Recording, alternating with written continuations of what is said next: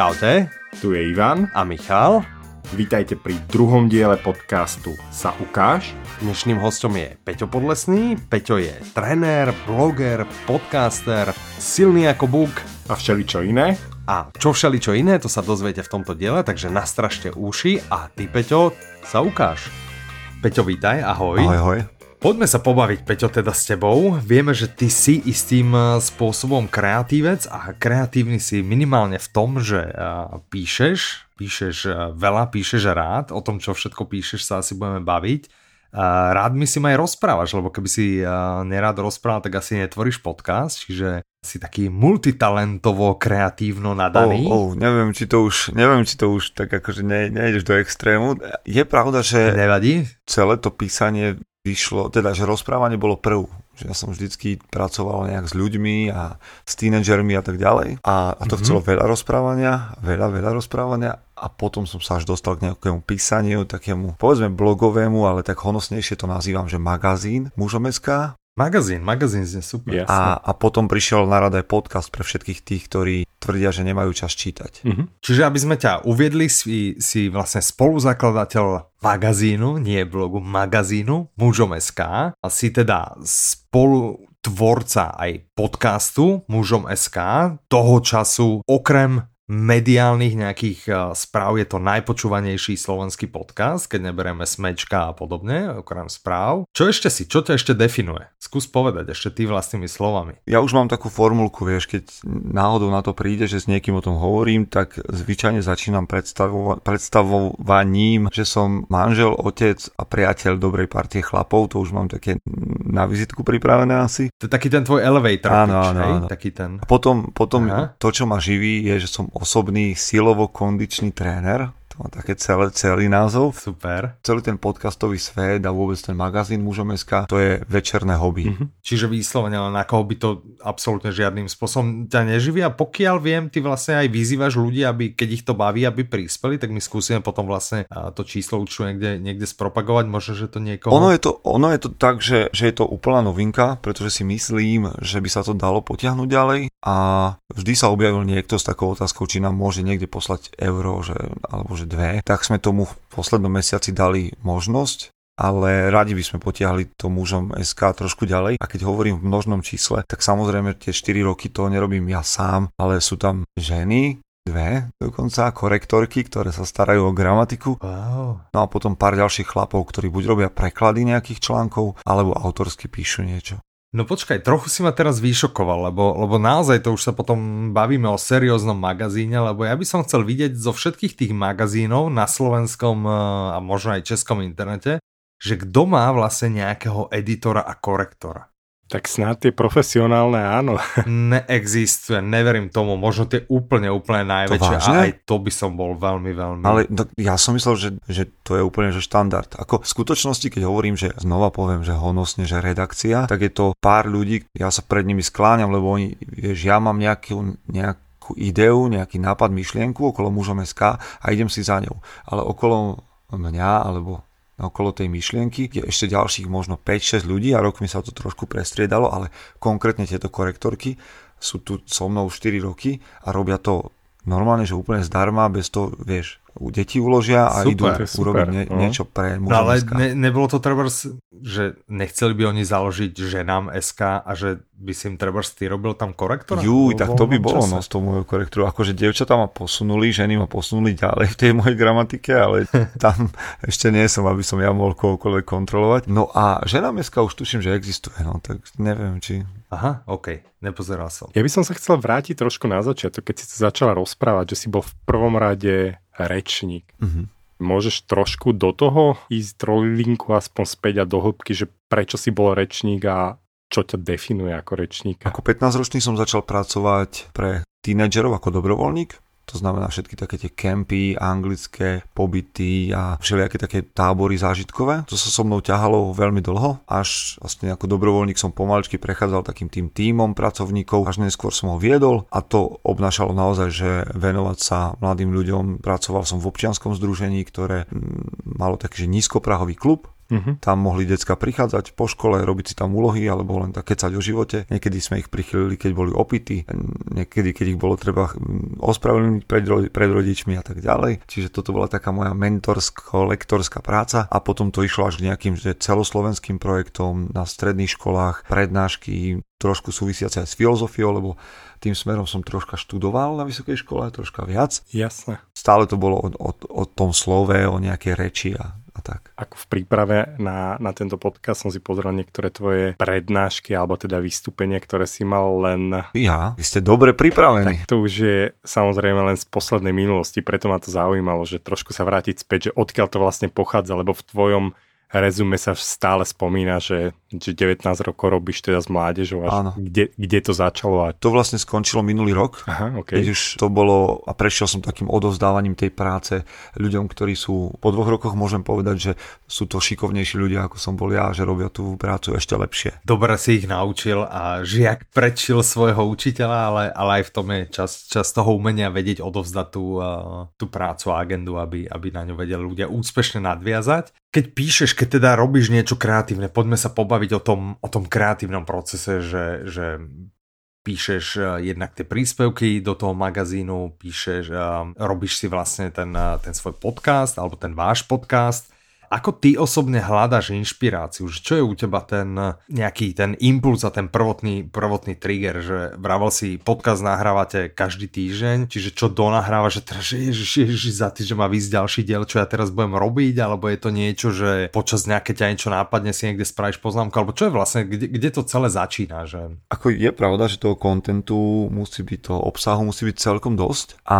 jeden z takých mojich obľúbených hashtagov ktoré používam, je, že mm-hmm. kto chce písať, musí čítať. Jasné, OK. Jedna vec je, že, že teda sa snažím naozaj že čítať, čítať a počúvať podcasty a inšpirujem sa v zahraničí, kde sú aj v tých témach okolo mužom, okolo mužov a trošku ďalej, lebo to riešia dlhšie. No a potom sa snažím byť hlavne taký, že autentický, že v momente, a o tom sú častokrát aj tie podcasty, že ono to má byť pre mužov, ktorí sú niekde okolo môjho veku, aj keď ma častokrát prekvapuje, že nás počúvajú o generáciu starším.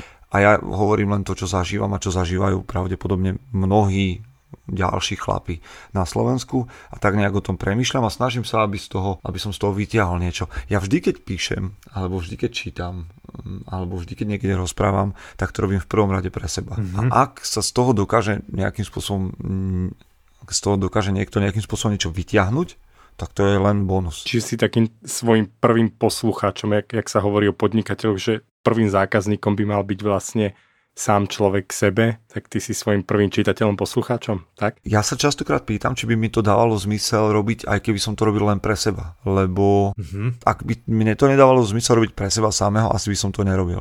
Určite. Jasné. Mm-hmm. A teraz, to, toto je vlastne dobré, aby som tu rád, rád nastrel, že ja som tiež svojho času niekde čítal, že OK, hej, keď niekto niečo napíše a chce vedieť, či je to dobré, mal by si to po sebe nahlas prečítať. Toto si niekedy skúšal, že keď píšeš, uh, keď píšeš do, do toho magazínu, že dopíšeš a teraz, že idem si to teda prečítať, či to je ono, alebo si to prečítáš, alebo možno si to ani neprečítaš. Vieš čo, proste... pri, tomto, pri mužom je to, je, to je taká špecifická vec, že častokrát je prvý človek, ktorý to číta, teda mimo mňa, moja manželka. Aha tam je ten filter najväčší, lebo ja píšem pre mužom a o tom, ako by som chcel, aby to bolo, alebo ako si myslím, že by to malo byť. Mm-hmm. Keď to pošlem, tak dostávam hneď spätnú väzbu, že no dobré, a ty kedy to začneš tak robiť?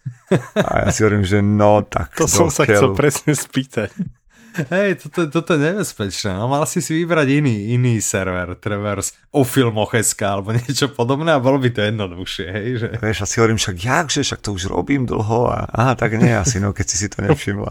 Super, no, tak to je, to je dobrý, uh, dobrý kritik podľa mňa, že, že ktorý, ktorý ti to dostatočne. Keď píšeš príspevok do magazínu alebo nahrávaš podcast, koľko ti to tak trvá? Lebo ľudia si tak predstavia, že však proste písanie jasné, cak, cak, cak, 30 minút, hotovo, proste túto pošlem korektorka, ona to nejak vyšolícha a, a je to vybavené. Čo to vlastne, koľ, koľko času ty tak stráviš napísaním, lebo My s Ivanom tušíme, že to nebude 30 minút. Nie, nie, nie. No ak by som to mal povedať, tie články, a už to máme tak nejak vyskúšané a neviem teda, aký je to rozsah znova, viem len, že mi web ukáže, že teda min, minúty v čítaní, samozrejme tak nejak približne, ako to on vyhodnotí. Mm-hmm. Takže ak má článok na čítanie viac ako 4 minúty, tak na ňom ľudia proste ho nebudú čítať, lebo to je strašne veľa. Mm-hmm pre väčšinu ľudí 4 minúty čítania. A takže ak mám napísať niečo do 5 minút čítania, tak je to taká, taký pol deň roboty. Uh-huh. Akože v zmysle, že 5-6 hodín, myslím, ten pol deň pracovný. Uh-huh. A, a, a mnohé veci ani nevydám, lebo ostanú v koncepte, lebo ťa to proste nejak to nechytí. Ne? To, to vlastne som sa ja chcel spýtať, že, že aký je ten, ten tvoj kreatívny proces, že či si sadneš a hneď začneš, na, nechcem povedať na prvú dobru, ale začneš hneď písať, alebo chytíš najprv si spravíš nejakú mindmapu alebo nejakú štruktúru, nejaké hlavné body a potom tie vyplňaš, že máš nejaký taký zaužívaný štýl, akým spôsobom to píšeš? Zvyčajne ide o to, že niečo čítam, počujem a prvé, prvá myšlienka, citát alebo nejaký úryvok, nejaká idea idú do diara mm-hmm. a z diara potom aj zvyčajne sa k tomu viackrát vrátim a už nejak v hlave si rozpracovávam odrážky k, te, k tomu, že kde ešte by som pridal, čo by som o čom by som chcel hovoriť a potom už idem a píšem. Hej, že ja mám vlastne, prvá poznámka je na papieri, ďalšie od, odrážky sú v hlave a potom už okolo tých odrážok sa točím. Inak je to pri podcaste, pri podcaste naozaj mám, že odrážky na papieri, aby som vedel, že takto som nepreskočil, tu som, tu som sa ešte chcel zastaviť. Nemám ten text podcastový rozpísaný, že by som to prečítal, uh-huh. ale naozaj idem podľa odrážok. Čiže v zásade fungujem v odrážkach v oboch prípadoch. Uh-huh. A pri tých podcastoch, keď uh, sa bavíme, neviem koľko, teraz na to má okolo, niektoré diely okolo 20-30 minút, alebo tak zhruba asi sa bavíme, tam koľko ti to trvá, aby, aby si ľudia vedeli predstaviť, že tiež 30 minút proste sadnem, pustím uh, nahrávanie a za 30 minút je to hotové teda, hej? Nie, 30 minút nie je 30. No, my ideme v troch formátoch. Jeden formát je taký ten okolo tých 20 minút, povedzme, to je, keď sa snažím rozobrať nejakú myšlienku, ktorá, ktorá ma zaujala. Potom tam máme takéto predstavenie kníh, kde sa snažím dostať pár viec knihy do podcastu s tým, že ich komentujem, aby to nemal niekto pocit, mm-hmm. že, že načítame knihy, ale práve, že prečítam riadok 2-3 a potom sa snažím k tomu niečo hovoriť, čo ma zaujalo, alebo možno prísť niekedy s kritikou a potom je tretí formát a ten trvá viac ako hodinu a to je práve rozhovor s nejakým hosťom. Tie tri formáty majú svojich fanúšikov, niekto preferuje dlhý podcast, niekto za 15 minút to má rád vybavené. No ale ak natáčam tých 15, 20, 30 minút, tak zvyčajne to trvá 2 hodiny. No a s tým, že ja sa dokonca nehrám tak, ako sa hráte s tým vy alebo ty, že, že ja to vôbec nestrihám, všetko tam je tak, ako je, aj tie dychy, aj, aj brepty a tak ďalej. Čiže keby som toto robil, čo som už skúsil podľa tvojho vzoru, tak to by ma asi položilo do depresie úplnej. Jasné, no. A to si predstav potom na takej audioknihe, keď je to 15 hodín nahrávky, koľko tam toho je. Akože to, že, že keď sú audioknihy, že bez dychov, a teraz som rozmýšľal nad tým, že tie také nádychy, či poču, už to počúvam teraz v tých audioknihách, či to tam je, alebo nie je. Aha. Popravde ešte nie som rozhodnutý, že čo je lepšie ale už som to skúsil aj na jednom svojom podcaste a bavilo ma to. Jasné, no. Ono to čistenie je nejak hrozné. Ako ja, ja viem, že na, na našom podcaste 20 až 30 minút to vidiel rovná sa 2, 2,5 hodiny čistenia, alebo keď hmm. niekto rozpráva, jak ja, že sa moc náhlas nadýchuje, že veľmi často hovorí e, a podobne, tak e, potom si to, potom si to vypapká, keď, keď No lebo mňa baví ten výsledok, ale ten proces, to by naozaj sa musel nájsť niekto, kto by to robil za mňa, lebo to by som ja nedával. A zatiaľ sa nikto Jasne. nesťažuje, no tak snáď. Treba nájsť ďalších dobrovoľníkov, jak sú dievčata, čo robia korektúry. tak, tak. A potom prosím ťa, keď uh, ich budeš mať, tak, uh, tak potom nám daj vedieť, hej, posun no, kontakty, no, že či akože niekto... Ono sa občas stane, že mi niekto napíše do správy, že tak ja by som chcel pre vás prekladať články, alebo chcel by som pre vás písať, alebo mám nápad na nejakú reláciu do podcastu a že koľko je, koľko je honorár. Mm-hmm. Tak im napíšem, že no ale my to robíme všetci už 5. rok, 4. 5. rok zadarmo. Tak to ľudia akože odpadnú na chvíľu a potom sa už neozvú. Ja by som sa chcel ešte vrátiť predsa len, aby som na to nezabudol, lebo ja sa musím priznať, že moja pamäť je asi tak 5 minút a potom koniec, to už je iba vákun za tým. Jak si hovoril o podcastoch, že natáčaš tri formáty, alebo natáčate tri formáty, nejaké krátke, trolinku dlhšie až tie hodinové rozhovorové, až každý si nájde vlastných fanúšikov, tak ale potom pri písaní si hovoril, že tie 4-5 minút je taká vlastne kritická časová kvóta, kedy ľudia už to nechcú čítať. Že či ste skúšali to, čo je v zahraničí hrozne populárne, sú tie vlastne long formy, kedy jednu tému rozobereš naozaj do podrobná a ideš do tisícov uh, slov, čo sa bavíme teda naozaj, že 10, 15, 20 minútové čítanie. Skúšali ste, nevyšlo, neskúšali, lebo si myslíš, že to nefunguje na vašich... Neskúšali sme to, nešli sme do toho. Ja sám počúvam podcasty, ktoré sú že také, že 2-3 hoďky a, a nemám s tým problém, ale trvať mi to. Nemám nikdy, že 2-3 hodiny čas tak, aby som sústredene počúval niečo. Mm-hmm. Čiže sa to zvyčajne pretiahne na nejaké 2-3 dní čo už trošku strácam kontext a preto uh-huh. mám pocit, že ešte nie sme na Slovensku tak ďaleko, aby, aby to ľudia či, čítali alebo počúvali. My máme ešte jeden formát, štvrtý, ktorý vychádza v strede týždňa, to, volá to, že pravidelná dávka, to robí Jakub Betinský a je to vlastne taká, že filozofia a prax. No a, a tam to tiež býva niekedy o 20 minútach, ale je to o takom rozoberaní slov, slovičok a proste, že sa hrábeš v tom probléme hlboko. Má to svojich ľudí, stále to má nejakých 800-900 počutí, jedna epizóda, mm-hmm. ale napriek tomu počúvam potom také hlasy niekedy, že no, že tak to je moc ťažké a že tak toto už nezvládam. No jasné, OK, dobre. To by bolo k tomu, to sme vlastne rozobrali teraz, ako tvoríš. A teraz vlastne tá, tá zaujímavejšia, tak robíš to zadarmo, živí ťa niečo iné, si otec, si, si manžel, si kamarát, čiže kedy? Kedy vlastne ešte máš čas vlastne na to, čiže výsledne funguješ len po nociach a proste nedá sa svietiť. No, hej? ja som si prevzal zo zahraničia od Joka Willinga také, také heslo, že disciplína je sloboda že v momente, keď sa mi darí držať tie moje rutiny a aj tak, aby ten môj deň fungoval, tak si dokážem nájsť čas. Ale samozrejme, že večer alebo, alebo v nejakom obednom čase, keď je nejaké hluché miesto na to, aby som písal alebo premýšľal. My máme vždy taký rituál, vstávame vždy ráno o 5, aby sme s manželkou spolu strávili nejaký čas, potom sa pridajú deti, máme spoločne raňajky alebo tak. Počkaj, vy stávate ešte pred deťmi? No a to majú 7-8 rokov, vieš, čiže oni nás už nechávajú spať, ale stávame tak, aby sme strávili čas. No lebo, vieš, osobný tréner začína pracovať vtedy, keď všetci končia a chcú ísť cvičiť. Jasné. Čiže moja pracovná doba začína práve vtedy, keď sa vraciate domov. Jasné. Ale potom ty teda trénuješ ľudí, keď najviac, tak mávaš aj také, že ranné tréningy? Áno, že áno. proste sú ľudia, ktorí chcú... Pred... Občas tam bývam už o 6 ráno, ale zvyčajne začínam o 7. Čiže ke- kedy si vlastne utrhneš a teraz Máš aj nejaký, nejaký rituál mm-hmm. za tým, kedy tvoríš, že proste teda je to, je to najviac teda, teda večer po 8, že máš to teda tak naplánované až s tou disciplínou, že dojdem, potom tu na kde ti sa nájdia, neviem čo, neviem čo a tu od 8 do 12 to je proste môj, alebo do 10, že to je tvoj čas, alebo... Ale no tak nejdem sa tváriť, že, že som stroj.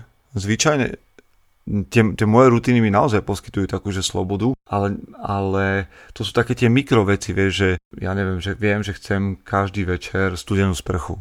No, a to mi pomôže, aby som žil ešte v ten večer a aj na druhý deň sa zobudil aj s nastavenou hlavou. Alebo že sa ráno preberiem o 5 a že nebudem prepínať budík na 5.10, 5.20, 5.30. Aj robíš. Čiže nie, nie, nie, toto som úplne vyškrtol. Tá najlepšia funkcia aha, aha, Tak to ja nemám, ja mám tam len jeden, že, že teraz a koniec a vstávam. A, a znova, snažím sa byť slobodný aj v tom, že, že čo robím cez deň.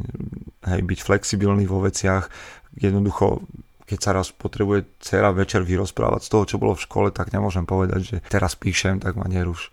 To sú sekundárne veci. Hm. Tak nakoniec to je, aj tak ja mám nejaký rebríček, že ak chceš byť dobrým šéf-redaktorom mužom SK, tak najprv tým mužom sa potrebuješ učiť byť. Tak tu si pre rodinu, pre priateľov, pre, pre deti. Mm-hmm. Ja som za posledné obdobie tiež čítal viacero kníh o bytoch alebo teda o zvykoch. Vlastne to, čo hovoríš, tak to je taká, taká základná filozofia, že OK, je, je super mať nejaké tie rutiny, nejaké tie zvyky, ale potom hrozne veľa ľudí sa vlastne bije po hlave a sype si popol na hlavu, keď zrazu z toho vybočia a majú pocit, že všetko sa rozsypalo medzi rukami a zrazu je všetko zlé. A vlastne tá teória za tým je, alebo čo sa teraz hrozne snaží od ľudí ktorí sa habitom venujú, že tam nejde o to, že nemôžeš porušiť, nemôžeš uhnúť doľava doprava, ale aby si si bol vedomý toho, že to, čo chceš robiť a má to nejakú následnosť, aby keď zrazu ráno nemôžeš, lebo musel si odviezť deti, čo za normálne nerobíš, a v tom čase cvičíš alebo robíš niečo iné,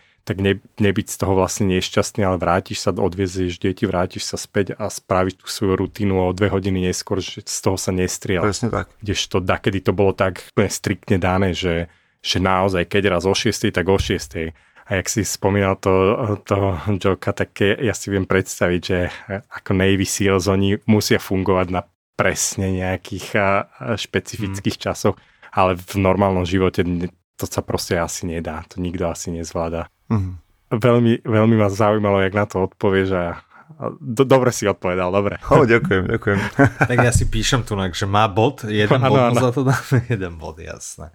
Kde tvoríš? Kde teda tvoríš? Kedy takto uh, už sme nejak rozlúskli, že je to teda najčastejšie asi večer, alebo keď máš niekde čas, trebárs počas dňa, ale kde? Kde potom? Je to, máš nejakú, že pracovňu, nejaké ultimátne miesto, alebo nejakú Vieš, ak niektorí spisovateľ majú záhradný domček uh-huh. a mhm. tak. Máš záhradný domček, v ktorom Tak píšeš? ďaleko sme sa ešte nedostali. Celé mužom SK, okay. všetky podcasty a, a naozaj ma niekedy prekvapuje, že aký to má dosah, respektíve prekvapuje ma, aký dosah sa dá urobiť zo spálne. Lebo tu ja teraz sedím Aha. za svojim stolom, ale v spálni za môjim chrbtom momentálne spí manželka, o, o izbu ďalej deti a to je všetko, čo mám. To, to jemné chrápkanie, to je pani manželka, tak pozdravujeme. Nie, ja som práve chcel, jak si povedal, že... Budeš že musieť čistiť viac. No? Že, že, teda nahrávaš spálni, tak ja som chcel povedať, že nie že blokujeme tvoj spánok, ale aj manželky, ale ona to dobre vyriešia, že proste Peťko, ty si nahrávaj, dobre, ja si... Už, si, už si zvykla za ten čas. A o 5 sa vidíme ráno a Tvoja Presne chyba. tak. áno, áno, si to tak. Sám si za to môžeš potom, hej. Ja len poslednú otázku k tým rituálom, čo ma vlastne zaujíma, čo, čo, čo som vždy fascinovaný, keď spisovatelia keď sa priznajú, tak hovoria, že tie, tie rituály, OK, začne písať vždy presne ráno o 6. Musí sedieť v tej svojej stoličke za tým svojim písacím stolom, svoj obľúbený pohár s kávou alebo s čajom. Všetko musí byť vlastne, aby, aby sa vedel proste naladiť a koncentrovať, že máš aj ty takéto nejaké až obsesívne rituály, že čo musí byť, eh, keď ideš písať, keď ideš eh, nahrávať, alebo toto neriešiš absolútne. Nie, nie, to, akože ja obdivujem ľudí, ktorí to majú, pretože sú o pár krokov ďalej predo mnou a preto asi aj majú vydané knihy a majú, majú ja neviem čo, všetko za sebou, ale toto je naozaj taká vec, a kedy ja to snažím tvoriť poviem, že niečo navyše v čase, kedy to je možné. Čiže ja naozaj zbieram minúty, tu je obed, tu môžem napísať, tu je teraz o tretej sa mi urobilo okno, lebo nepríde klient, tak čo si môžem naťukať a tak ďalej. Čiže mm-hmm. ja som taký úplne, že štandardný chlap, ktorý má hobby pomedzi. Super. Keby niekto zatiaľ došiel, že Peťo, ja chcem byť jak ty, ja chcem proste tu na tiež písať a, a nahrávať podcasty a tak chcel by vlastne, vlastne robiť niečo, niečo podobné jak ty. Mal by vlastne, by si povedal, že no to je výborný nápad, jasné, pustí sa do toho, alebo by si od toho skoro odradzal, že, že prosím ťa neblbneš, ja to robím zadarmo a, a proste není to úplne, úplne ono, asi ti to musíš byť moc namotivovaný na to, aby ti to doneslo uspokojenie, čiže skôr by si ho v tom podporil, že áno, proste toto je, toto je super nápad, alebo by si bol taký, taký opatrný. A pokiaľ by si ho teda chcel, že jasné, jasné pod do toho, mal by si nejaké tipy a odporúčania pre, pre takéhoto človeka, ktorý by teda povedal, že jasné, chcem, chcem písať, chcem mať magazín, chcem proste, aby ten magazín šlápal, aby, aby vydržal, aby sa nerozsypal jak domček z karát proste za dva mesiace, lebo nám dojdu témy, odídu mi všetci a podobne, že naozaj dosial si asi, asi toho dosť, ja si viem predsa 4 roky, keď magazín šlape, tak, tak je to veľké, čiže čo? Odporúčal, neodporúčal a, a prípadne, prípadne typy? Ha, vieš čo, pýtal by som sa asi na prečo, prečo to chceš robiť, lebo vystavíš sa mnohým nepríjemným veciam. Akože vystavíš sa jedna vec pohľadu ľudí zvonku hmm. a, a tí nie, nie sú vždy milí a podľa našich predstav. Jasné. Ako myslíš v zmysle, že sa odhalíš, že sa začneš vlastne ako keby odhalovať, sa prezentovať? Hej, a mnoho, väčšina ľudí nemá tie isté názory, ako máš ty, nemá ten istý pohľad, ako máš ty. A teraz je otázka, či ti stojí za to s nimi debatovať, diskutovať a do akej miery. Hmm. Takže či si ochotný sa tomu vystaviť. Ďalšia vec je teda, že, že či by si to robil, aj keby ťa nikto nesledoval, či ti to bude dávať zmysel a význam, lebo to sa môže stať, že žiadne veľké čísla neprídu. Hmm a bude ťa x rokov sledovať pár ľudí. A ďalšia vec je, že či by si to robil, aj keby si vedel, že ten výsledok príde, ja neviem, o 10-15 rokov a že nebudeš milionárom do 30 Mhm. A potom, potom posledná záležitosť je, že by som... To si podľa mňa stratil 99% ľudí. Mhm. Ako dobré, na odradzanie ťa podľa mňa ideš na to dobre, poď daj ešte ultimátny odradzovací. A potom mám ešte, ešte, ešte mám jednu poslednú ultimátnu odradzovaciu vec a to, či si ochotný byť um, železne oceľovo pravidelný. Bude x chvíľ, kedy sa ti nechce, kedy budeš chorý, kedy nebudeš mať tému, kedy nebudeš mať čas, ale proste musíš.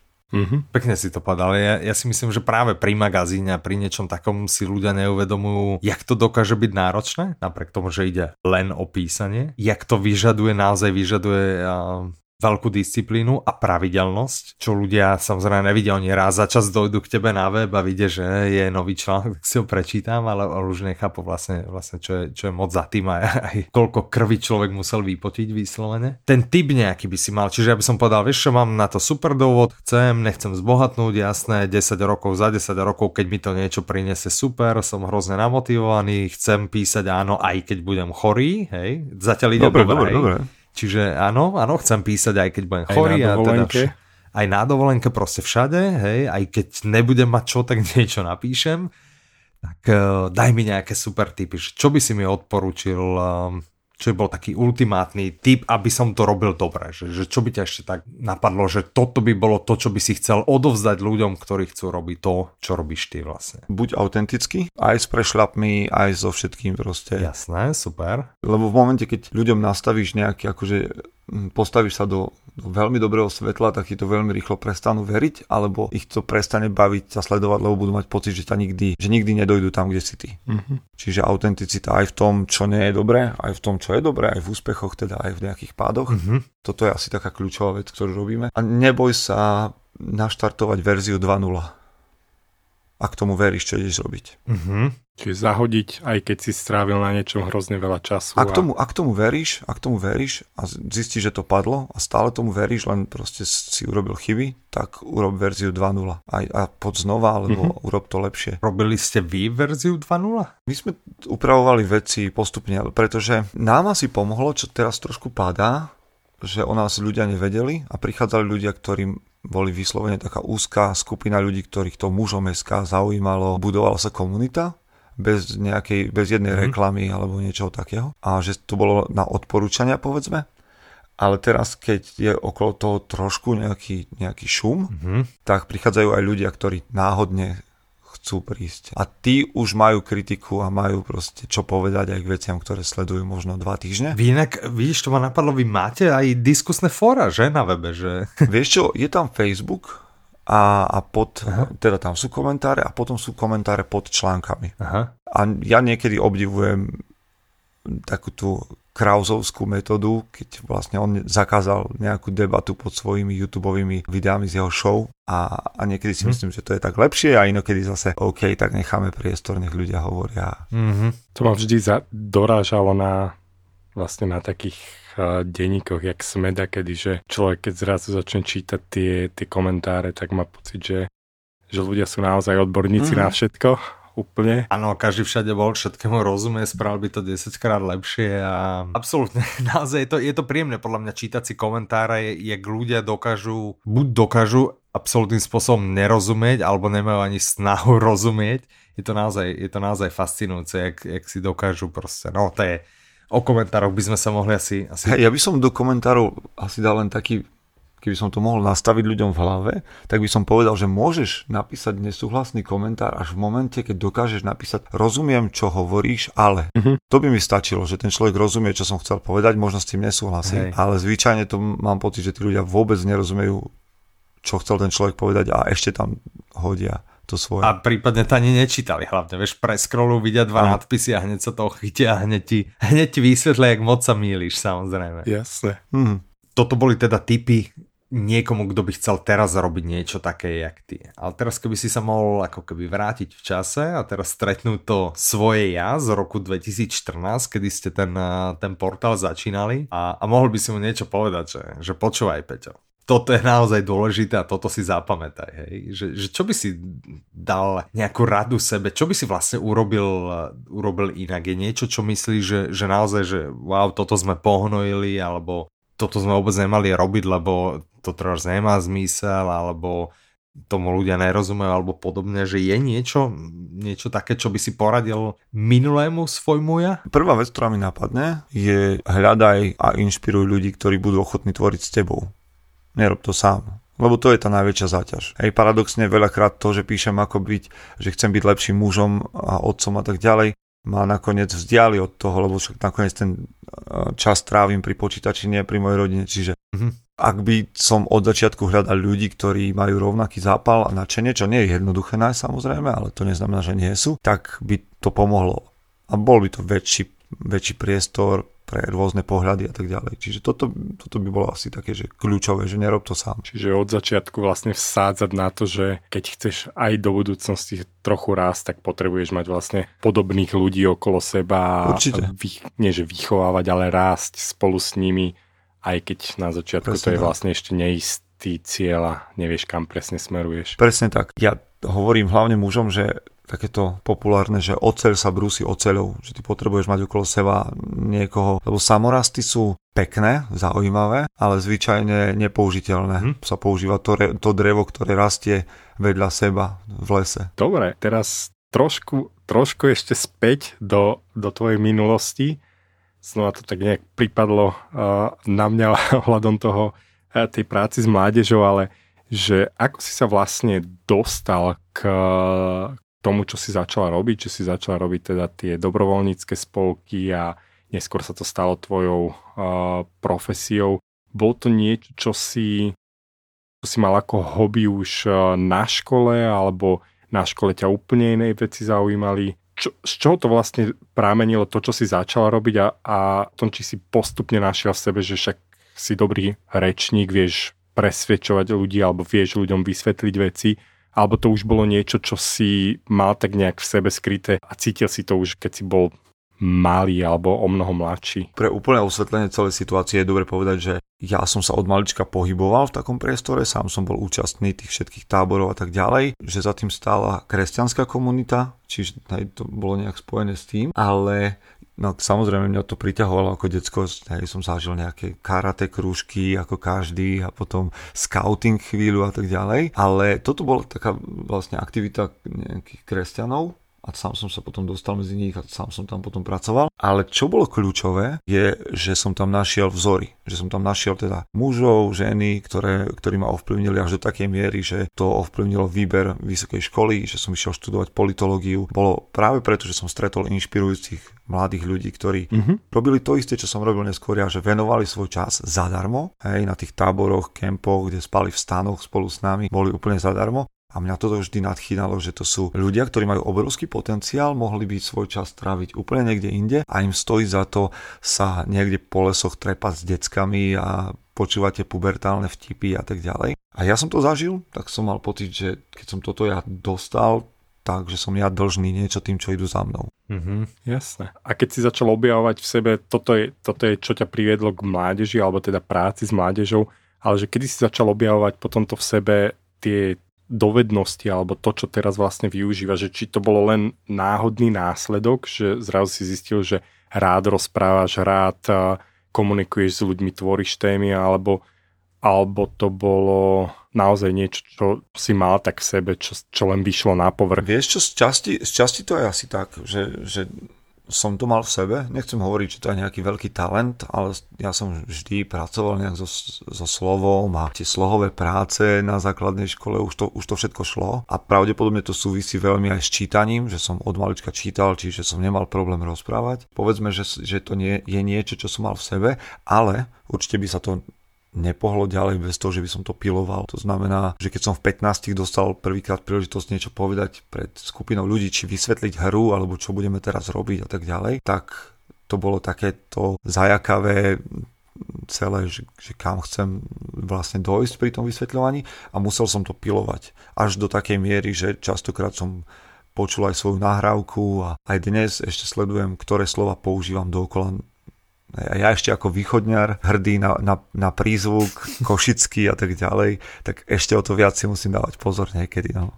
Jasné, a to, to si mi dobre nahral, lebo to som sa ťa chcel vlastne spýtať a to, čo sa Michal pýtal na začiatku ohľadom a, tej prípravy, a, keď, a, keď na podcast alebo na článok, že poslednú prezentáciu, ktorú som tvoju videl, tak to bolo zhruba nejaké 20 minútové a vlastne ideš bez nejakých slajdov, bez papierikov, že piluješ si to vyslovene, že si to sám cvičíš pred zrkadlom alebo nahrávaš sa alebo postupne si to dávaš do, dokopy, alebo je to vo veľkej miery improvizácia, že sa postavíš pred ľudí, vieš zhruba štruktúru, o čom chceš hovoriť a ideš na prvú no, dobrú. No podľa mňa má tie odrážky, nie? No od, odrážky, mám, odrážky mám už v hlave len a za poslednú, v posledných rokoch už to je naozaj také, že mám predstavu o tom, čo chcem hovoriť, nakoniec už sa obmedzujem len na nejakú skupinu tém, o ktorých rozprávam. Nejakú prípravu si vždy urobím, ale tá ostáva doma. To je naozaj len, aby som mal zhrnuté myšlienky na jednej kope a potom už idem a sledujem aj publikum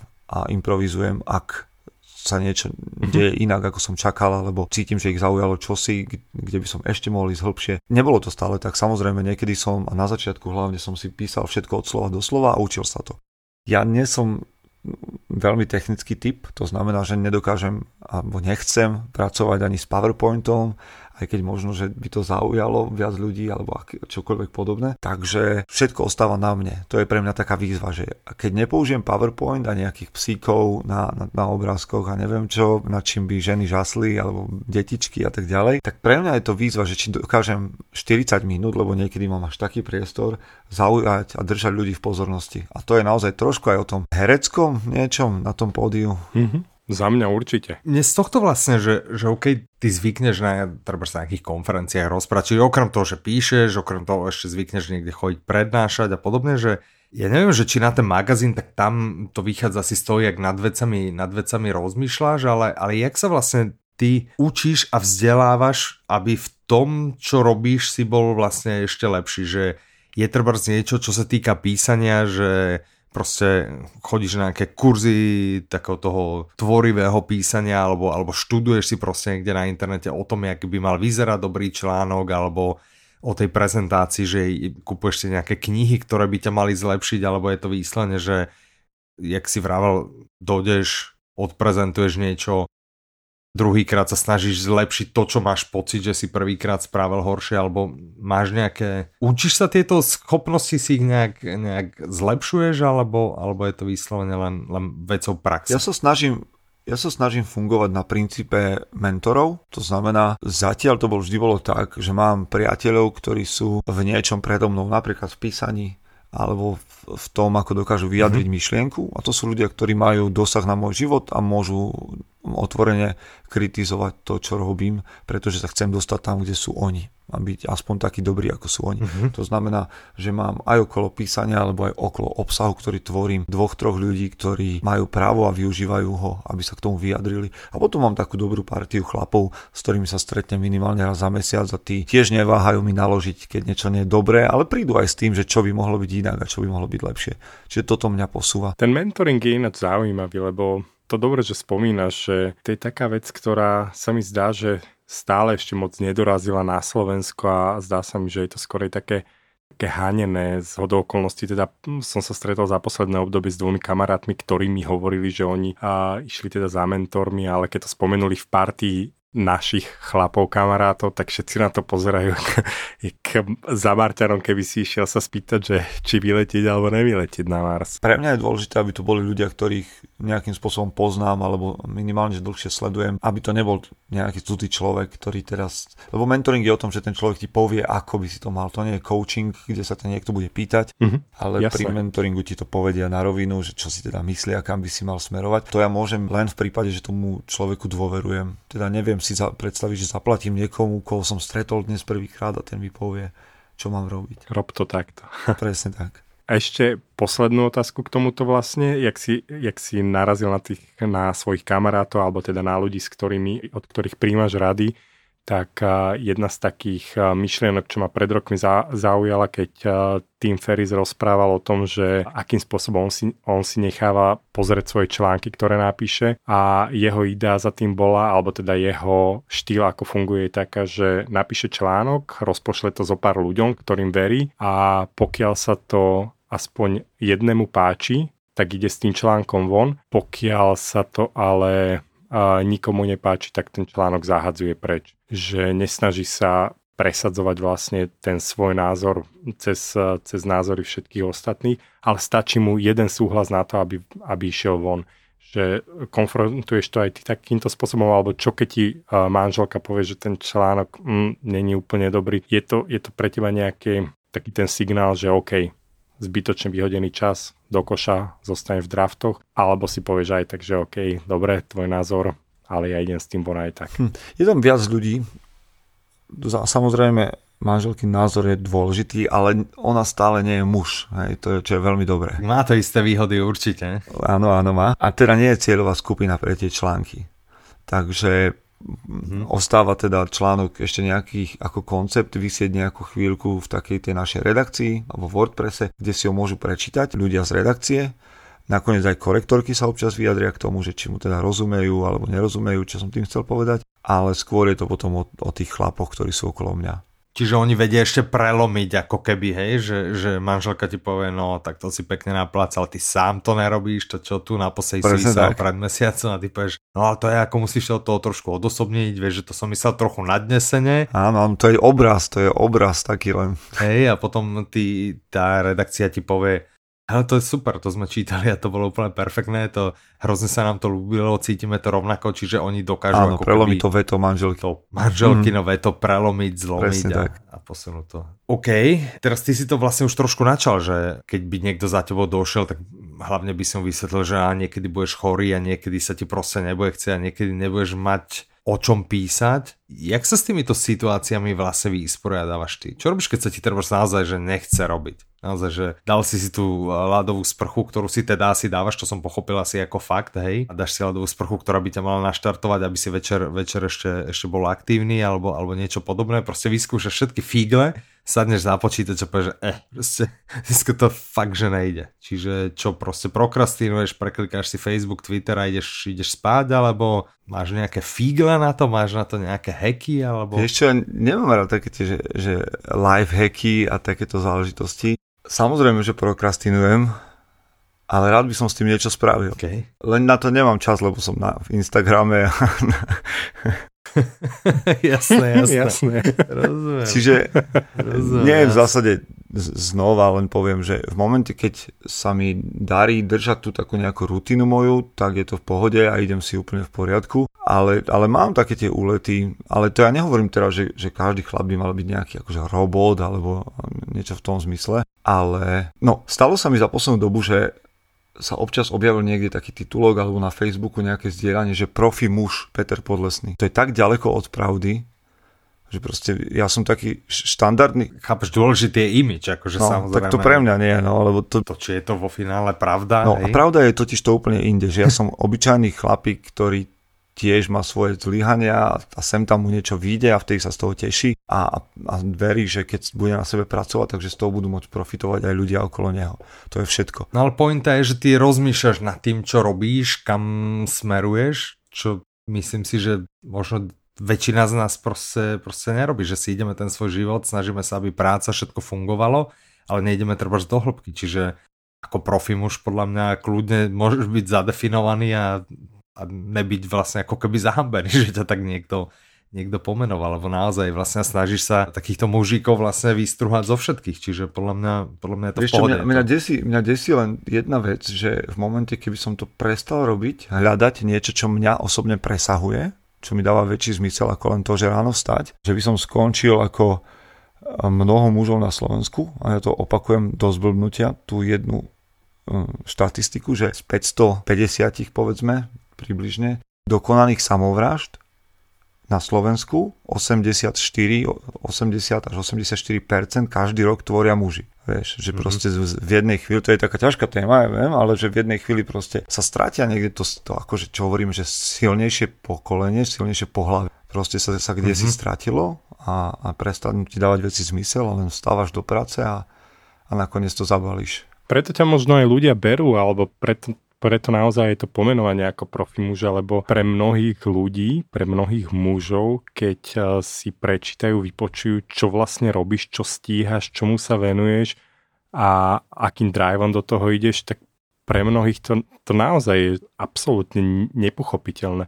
Veľa ľudí má vlastne problém naozaj iba vstať ráno o 8 ísť do roboty, o 4 z roboty a potom trošku aspoň byť s deťmi a ísť večer spať a už to im príde, že mali ju hrozne, hrozne vyčerpávajúci no ale život a počuj, sa mňa, mňa by toto tiež vyčerpávalo. Akože keby za tým, ne, vieš, že, však, že keby za tým nebolo niečo viac, že by to bolo len to, tak by som bol asi strašne vyčerpaný. To áno, ale, ale to je preto, že máš nejaký ten drive, ale pre tých ľudí, čo nemajú, tak pre nich si zase ty nepochopiteľný, že ako vôbec dokážeš robiť toľko vecí. Pre nich si naozaj Viem a ešte zadarmo. A ešte zadarmo. Teda všetko nerobíš zadarmo, ale ešte zadarmo, rozumieš? Že ešte vôbec si nájdeš čas a v noci proste 4 hodiny píšeš zadarmo. Že to je nechutné. Kazíš trh no, vlastne. To, to som si nikdy no. neuvedomil, tak budem musieť čo teraz všetci tí copywriteri, ktorí by chceli písať Aha. za peniaze. Tak pardon, vážený copywriter. Tak musím si nejakého copywritera pozvať a zistiť, zistiť vlastne, ako on toto vníma. Že sú ľudia, ktorí, ktorí toto robia. Nám sa to, nám sa to ľúbi naozaj, čo robíš, že my sa ťa snažíme pochváliť a, ne, a nemusíš sa naozaj hambiť prijať našu pochvalu. Tak ďakujem teda. Ja neviem, že či ty, Ivan, ešte niečo máš, čo sa týka pracovného. Poďme sa teda pozrieť, pokiaľ nemáš. Nemám, nemám poďme teraz trošku do súkromia, poďme ripnúť. Hej, hej, že, že pozrieť, či ty, ty to teda rád hovoríš, že, že si otec dvoch detí, si manžel. Čiže jaký, jaký si ty vlastne v súkromí, že v článkoch, aj v podcastoch vlastne vystupuješ trebárs ako, ako hlbavý, že sa snažíš veľa nad vecami rozmýšľať. Je toto trebárs to isté aj v súkromnom živote, ak sa hovorí o veľa komikoch, že veľa hercov hrá komické, komické postavy, ale pritom vôbec nie sú vtipní, treba v reálnom živote, alebo tak. No, priam že... depresívny. Áno, až priam depresívny, že, že čo teba definuje, že ľudia ťa nejak poznajú pod nejakým, majú nejakú o tebe predstavu, že áno, tak píše, že robíš, robíš podcasty a nad vecami rozmýšľaš, snažíš sa veci vlastne ako posunúť ďalej a že aký si, aký si v súkromí, keby si mala seba, alebo keby ťa manželka mala opísať, že Peťo, no tak Peťo je takýto, tak no. počúvajte. A čo by asi Toho tak? by som sa trošku desil, tam by sa zbúrali všetky predstavy ľudí, ktorí ma sledujú. Ale je to tak, asi ľudia, a mnoho mojich priateľov je zvyknutí na to, že, že rozprávam a že stojím vpredu a moderujem čosi a, a tak ďalej. A doma naozaj som ticho. Aha čo by som teda mal zmeniť, ale ja sa vyrozprávam veľakrát v tých článkoch, podcastoch, pri moderovaní, pri klientoch a potom prídem domov a by som len tak sedel a pozeral do steny, mm-hmm. čo samozrejme nie je možné, ale e, nie som v tom najlepším príkladom, jak, že by som doma nejak komunikoval. No tak na tom, na tom treba robiť. Jasné. Jasné. A keď teda dojdeš domov a teraz uh, treba proste návariť, treba nakúpiť, treba upratať, tak uh, kto tu u vás robí? Robíš to ty, robí to no, pani až tak sa budeme baviť. no až tak, však, aby sme si vedeli predstaviť, že... Dobre, tak ideme postupne. My už máme odpovede od nej, samozrejme. OK, takže... OK. Tak vám určite, určite vám povedal, že nevarím. Nevarím, pretože to nemám rád. Normálne ja ten proces neviem, ten proces ma znechucuje. Neviem, či ešte niekto taký existuje na svete, Aha. ale mňa znechucuje ten proces, že by som mal jesť, čo varím. Neviem, prečo to tak je. Možno nejaký psycholog, keď to bude počúvať, tak sa mi ozve. Okay. Ale inak máme práce tak nejak rozumne rozdelené, že vyberám deti zo škôlky pekne, zo školy teda už, a nákupy vybavím, ak je treba a takéto záležitosti. Problém je s upratovaním, to sa vám priznám, lebo moja predstava upratovania je, že narobím kôpky po byte a tak sa, k ním, tak sa medzi nimi tak akože tak tu je táto kôpka poskladaných vecí a tu je henta. Moja manželka má predstavu, že tie veci majú svoje miesto. Tak neviem teraz. Tak to občas býva. Ja, ja tiež mám radšej taký ako na oko neporiadok, ale organizovaný, než, než taký, že proste v tomto bola expert uh, moja mama, ktorá proste veci nesmeli byť vonku. Niekde zavrieť do skrine, že otvoril si skriňu a všetko by na teba aj tak vypadlo a bolo to tam nahádzané v tých istých hromádkach, ako keď to bolo vonku. Ale proste pokiaľ to bolo zavreté niekde v skrini, tak to bol ten ultimátny ideál, že však to je upratané, hej, proste vidíš, vonku niekde nejaký bordel, tak uh, jasné, každý máme asi inú, inú predstavu o tom, o tom poriadku. Super, takže týmto sa lúčim aj s vami, vážení poslucháči, počujeme sa zase za týždeň, od mikrofónu vás zdraví Michal, Ivan a náš host Peter. Majte sa pekne, do počutia. Ahoj, ahoj.